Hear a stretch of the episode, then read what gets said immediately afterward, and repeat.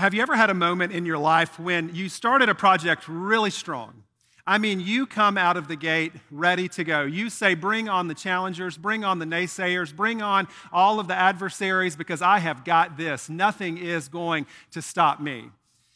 And then all of a sudden, life sets in, and you realize this is going to be a little bit more challenging than I thought. But my head is still above water. I have still got this and then a little bit more life sets in, and you realize everyone who said they were going to be there with you has all of a sudden fallen by the wayside. And what I visualized this was going to be like looks quite differently. Because, see, I thought I was going to be the Kool Aid man, bursting through the wall to tackle all of these projects. Now, I realize that Kool Aid man reference is something that only those of you over the age of 40 is going to get. But nonetheless, instead of tackling the project, I have now slowed down to a snail's pace. In fact, you could say, I have lost my steam. In this current season that you and I are finding ourselves in, I'm sure that you can relate to those moments. I know that my wife Jacqueline and I surely have because we've reflected over these past six weeks, and six weeks ago, we started a very new norm. And it's a norm that, to be honest with you, a norm I don't prefer because it's become far too common for us to just talk to people through screens or to talk to people through glass. And I feel like I have to carry a virtual tape measure with me everywhere I go to make sure that you're not uh, encroaching up on my space. In fact, when I think about my daughter and education, we are parents who wanted to reinforce and believe so highly in the value of education, but now we found ourselves as the sole authority in those matters. And I'm going to be honest with you all. Can I be honest with you for a second? We started strong. We started very strong. In fact, the first two weeks in, we had our kids in virtual art lessons. They were learning to draw Disney characters. I was contemplating taking a class from Yale University in management because they offered all their online courses for free. My wife had enrolled our kids in a Debbie Allen Instagram course. I had the best yard in our neighborhood. I had pressure washed everything possible in our yard. In fact, I was thinking to myself, this would be a great time to learn German because I had big dreams and big hopes and big aspirations of what to do with this newfound norm. Well, fast forward to today. Because, see, for many of us today, a good week looks like knowing in the middle of the week the difference between Wednesday and Thursday. In fact, our kids are eating cookies for breakfast every day, and we just don't care anymore. Now, I do need to go in full disclosure and make a disclaimer just so I don't get in trouble at home. My wife Jacqueline and I feel like we're doing a good job of keeping everything afloat, but I'm sure you can relate to those moments because we have these moments where we start strong but it doesn't necessarily mean that we grow in strength or we grow in significance. We find ourselves today in Acts chapter 2 in the midst of this sermon series called We the Church. And what I want you to do today is to find your proverbial seatbelt and buckle up because what you're going to see today is how the church came into existence. We're going to be looking at Acts chapter 2. And Acts chapter 2 is where the church is formed. And so if you have a Bible, I would encourage you to go ahead and turn to Acts chapter 2 or to hop on your mobile device because these 47 verses that we're going to look at today give us such a clear picture of what God is doing. Now, before I get into this any further, I, want to give you a little bit of a, of a, spoiler alert. Don't you love when you're watching a movie with someone and they're telling you what's going to happen before it happens? Well, that's what I'm going to do right now because in the next few minutes, you're going to see the church formed.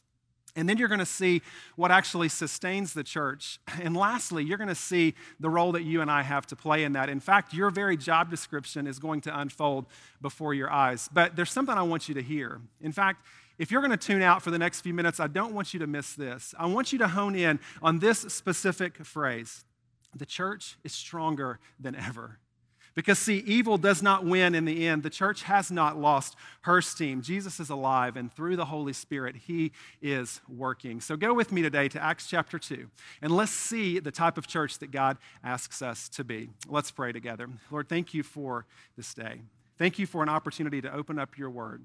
And I pray that as the church was formed over 2,000 years ago, that it would still be as alive and new and fresh to us in this very moment. In this difficult season we find ourselves, I pray, Lord, that you would give us vision to be the church that you have called into action. And we thank you in advance for what you're going to do in this place today. And it's the name of Christ that we pray and ask all of these things. Amen and amen. Now, Acts chapter 2 picks up on the day of Pentecost. And so if you have your Bible, I want you to turn with me to Acts chapter 2. And I'm going to start reading in verse 1 down through verse 8. And then I'm going to skip down to verse 11 through 13.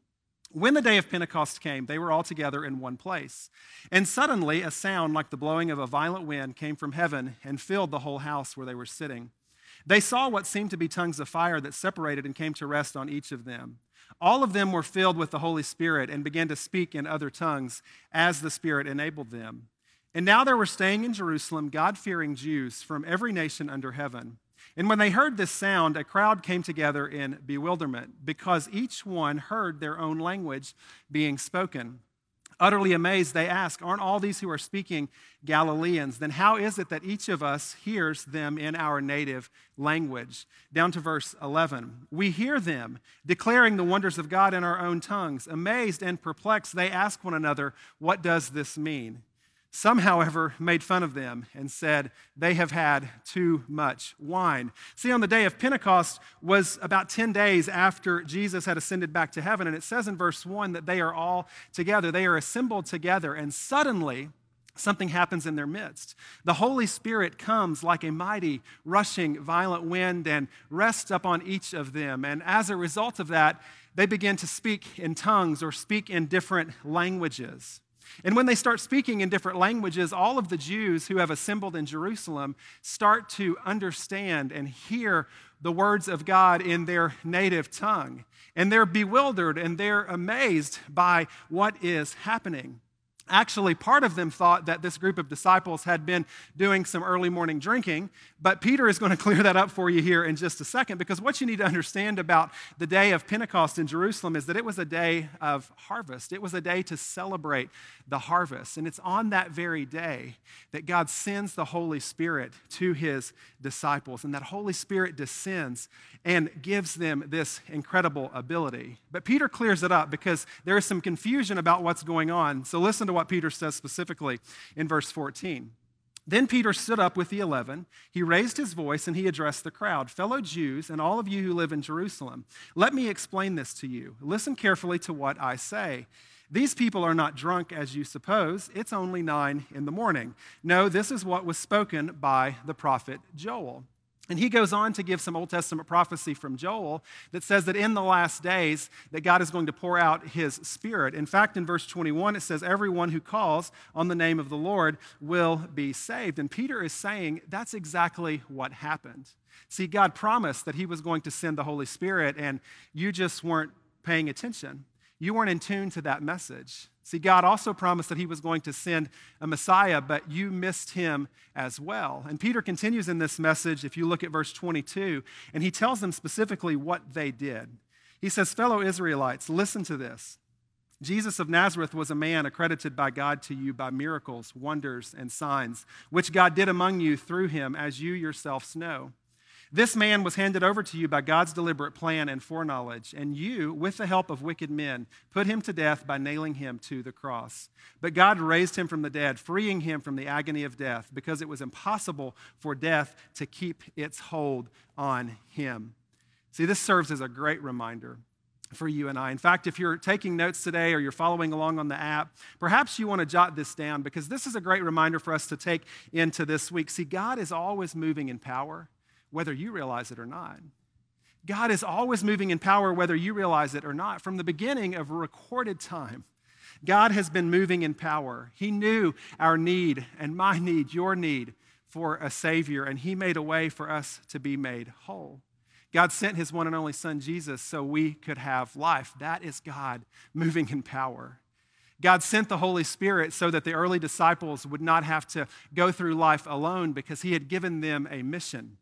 That is God moving in power. It's highly likely that over the past six weeks, God has been wanting to move in power in your life. Over the past six years, God has been wanting to move in power in your life.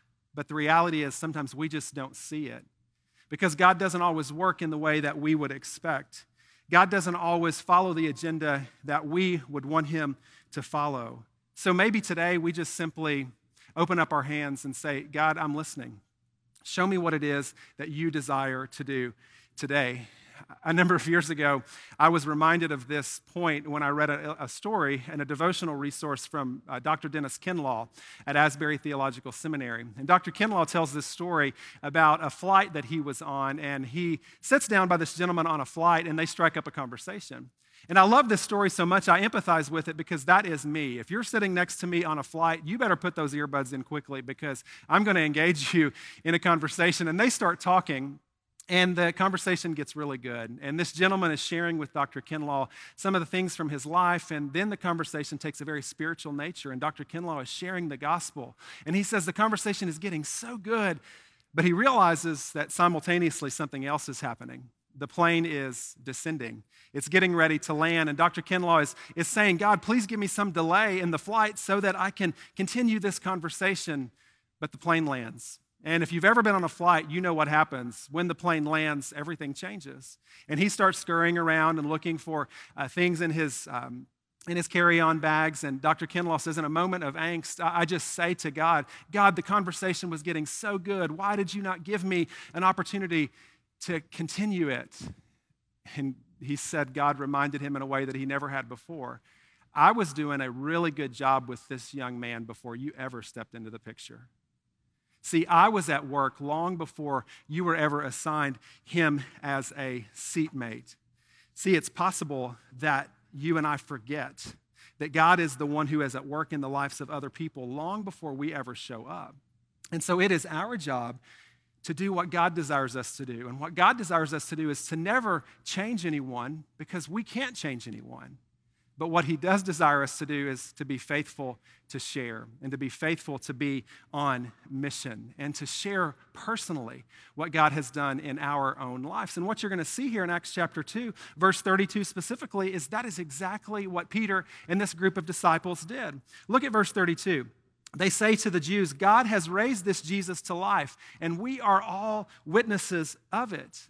See, here you have the earliest group of Christ followers, the church. They're interacting with this Jewish population that has assembled for the day of Pentecost. And this group would have been so much smarter and wiser and more elite than the disciples. But the disciples say to them, God did what he said he was going to do.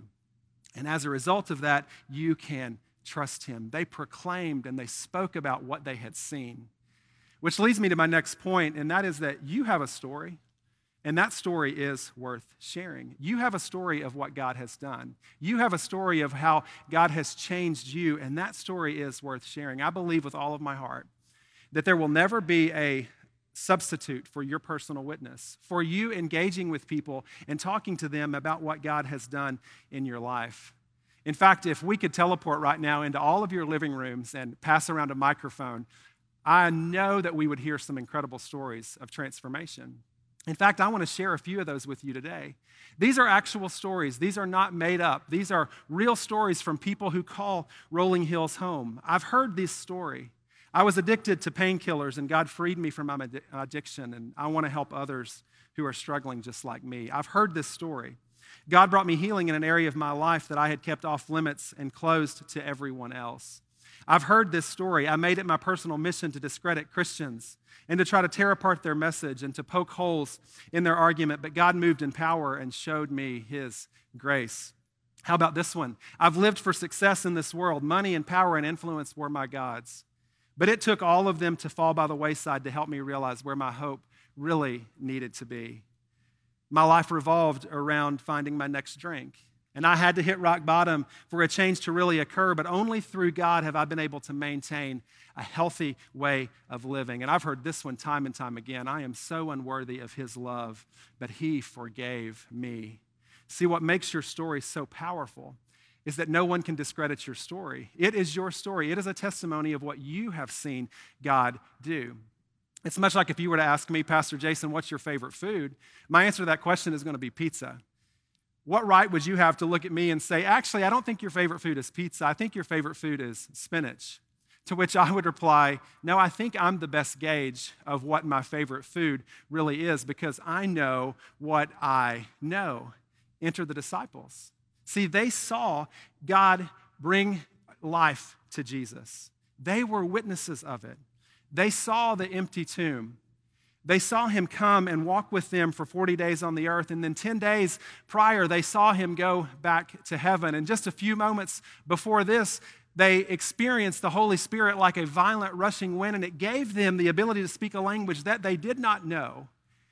And it was heard by people in their native tongue. And so Peter and the disciples are looking at all of those who are hearing this, and they're saying, Guys, there is something about this message.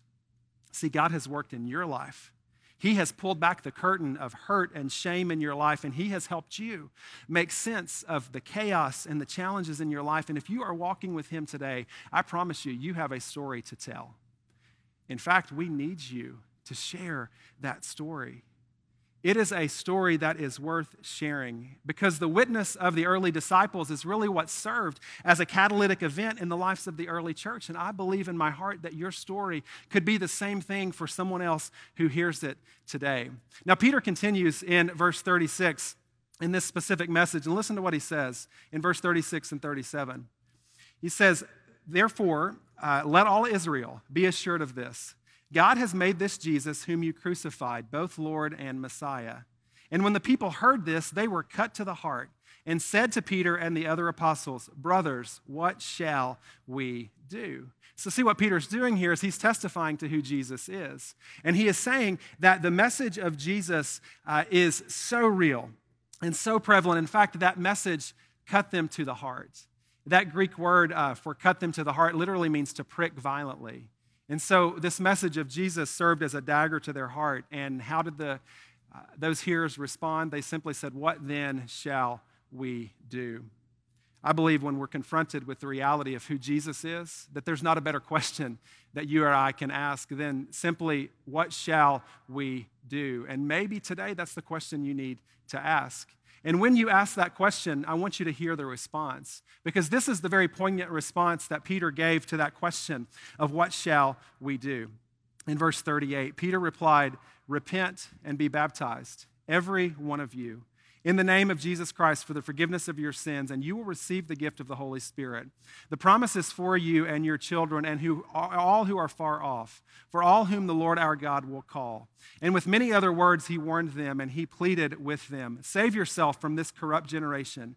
And those who accepted his message were baptized, and about 3,000 were added to their number that day. I don't know about you, but I would say this is a pretty good momentum builder for the church. Peter says, Repent and be baptized. Ask God to forgive you of your sins. Profess your faith in Christ and walk with Him. This is good news. He says it's good news for you and for your children and your children's children and all of those who will hear it. And as a result of that proclamation, 3,000 people professed faith in Christ that day. And friends, the message has not slowed down since. Now, I have a background in speech communication. I actually studied speech communication in college. I was on the speech and debate team and, and, and try my best as a pastor to put words together in, in ways that will be meaningful and that will help you better understand God's word. And for all intent and purposes, this speech of Peter's, it really wasn't a very good speech. Let's just be honest. Why? Because he didn't have a good attention getter. He didn't tell us what he was going to tell us. He didn't remind us what he was going to tell us. And he didn't use any alliteration at all. but what did he do? Well, we see that he prayed for about 10 days because it was 10 days before uh, Jesus or after Jesus ascended and before the Holy Spirit comes. And then he speaks for what appears to be maybe 10 minutes. And as a result of that, 3,000 people come to faith in Jesus Christ. So he prays for 10 days, speaks for 10 minutes, and 3,000 people come to faith in Christ. See, what I tend to do is I tend to pray for 10 minutes, speak for 10 days, ask God to bless what I have already set in motion, and then step back and scratch my head and wonder why God is not doing anything significant. See, the reality is, God is saying, I have a plan for you. I want to use you. I am the one that started all of this, I'm the one that set it in motion. This guy, Peter, lest we forget, denied even knowing who Jesus was about 53 days prior to this moment, but he was a man that allowed the message to cut to his heart as well. It violently pricked his heart, And as a result of that, he spoke of the goodness of Jesus and a plan for the broken world. Friends, I believe that God is looking for men and women right now who will follow suit.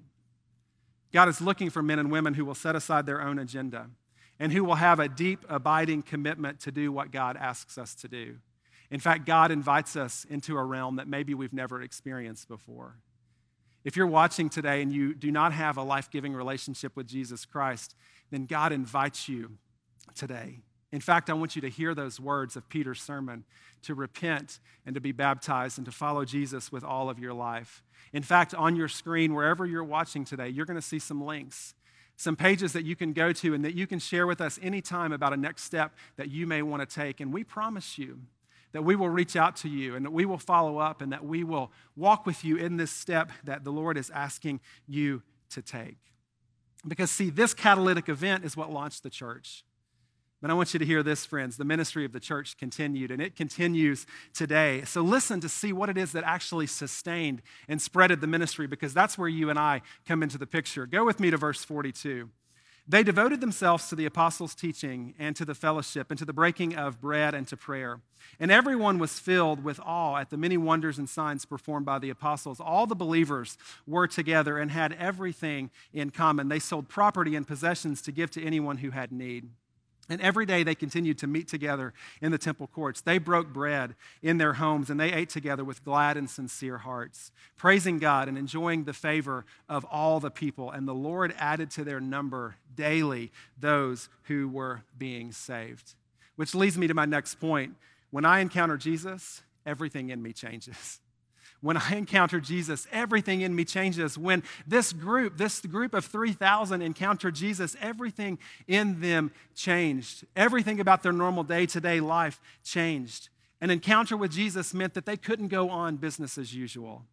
And an encounter with Jesus means the same thing for you and I. Did you catch all of these things that the early church was devoted to? First, they were devoted to teaching and to prayer. Second, they had a sense of awe as to who God is. They had everything in common, meaning that if I had excess and you had a need, I could meet it. Or if you had excess and I had a need, then you could meet it. They enjoyed fellowship with a gladness and a sincerity of heart. Some of your translations may even say a simplicity of heart. And most importantly, they never stopped praising him for who he was. They never pulled back from praising him, and they always sought to meet the needs of those who were around them.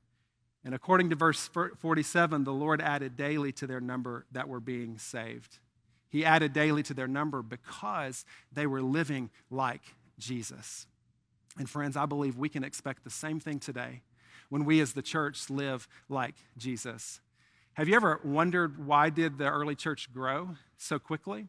Why did the early church grow, seeing that some of this very group, many of this very group, would have been martyred for the message? The early church grew because these men and women were so committed to bringing praise to God above all, else, and then seeking to meet the needs of those around them.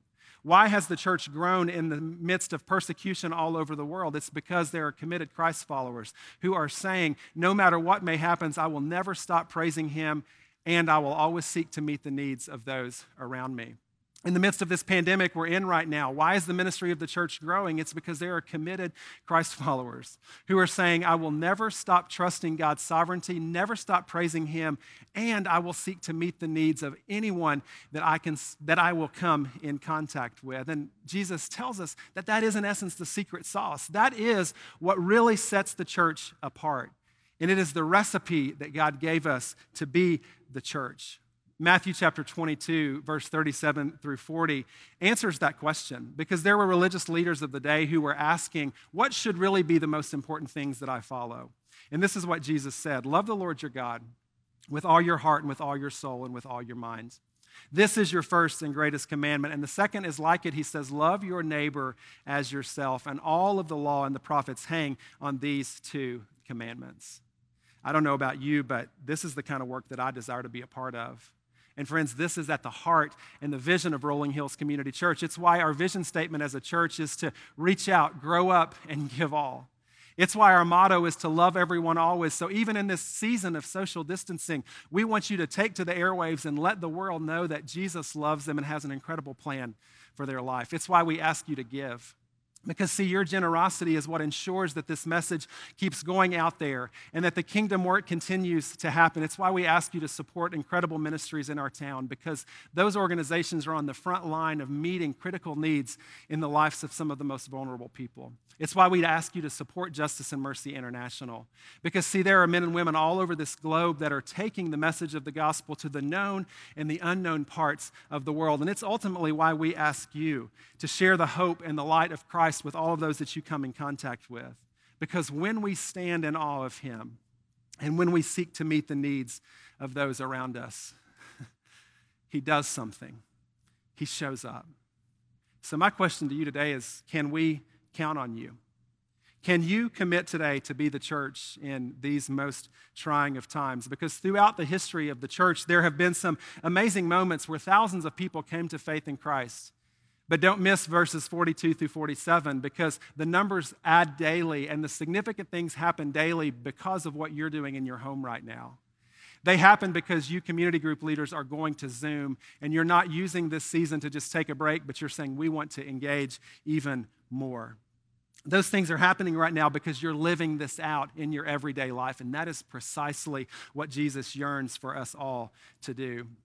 I told you this at the beginning, but the day of Pentecost was a day to celebrate the harvest. How fitting is it that on a day to celebrate the harvest that God brings the harvest and that God brings the Holy Spirit to call the church into action. Jesus told us in Matthew 9:37 to his disciples that the harvest is plentiful but the workers are few. Friends, we need to be reminded right now that we don't have a harvest problem, we have a worker problem. There are people in your immediate sphere of influence right now that God is working in, and He wants you to step into their life. See, you and I are workers, and there's a deficiency of workers. So, will you be a worker in the harvest field? Here at Rolling Hills, we have a very unique model of ministry. Because, see, our model of ministry is all about the people who aren't here yet. It's all about those that don't have a life giving relationship with Christ. It's all about those families that have not reoriented their life around what really matters. Now, that may cause you to ask, well, what about me, Pastor Jason? What's my role? What am I supposed to do? Why am I here? Well, I want to start by saying thank you for being here.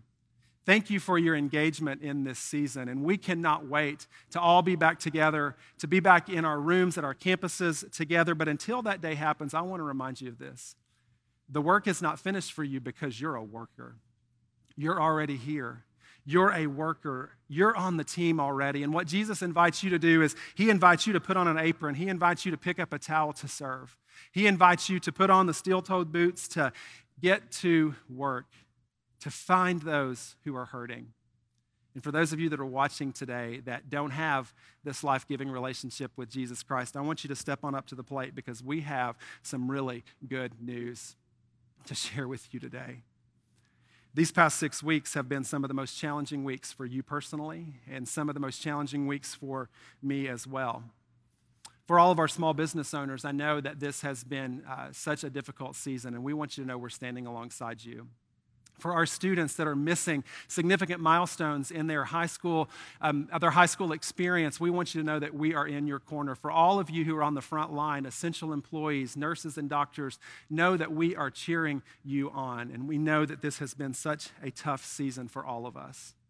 But see what i hope that you have realized in that this time of adversity is that now is when you need the church more than ever in fact, I would go as far to say is now is the time for us to be the church more than ever because the early church held each other up.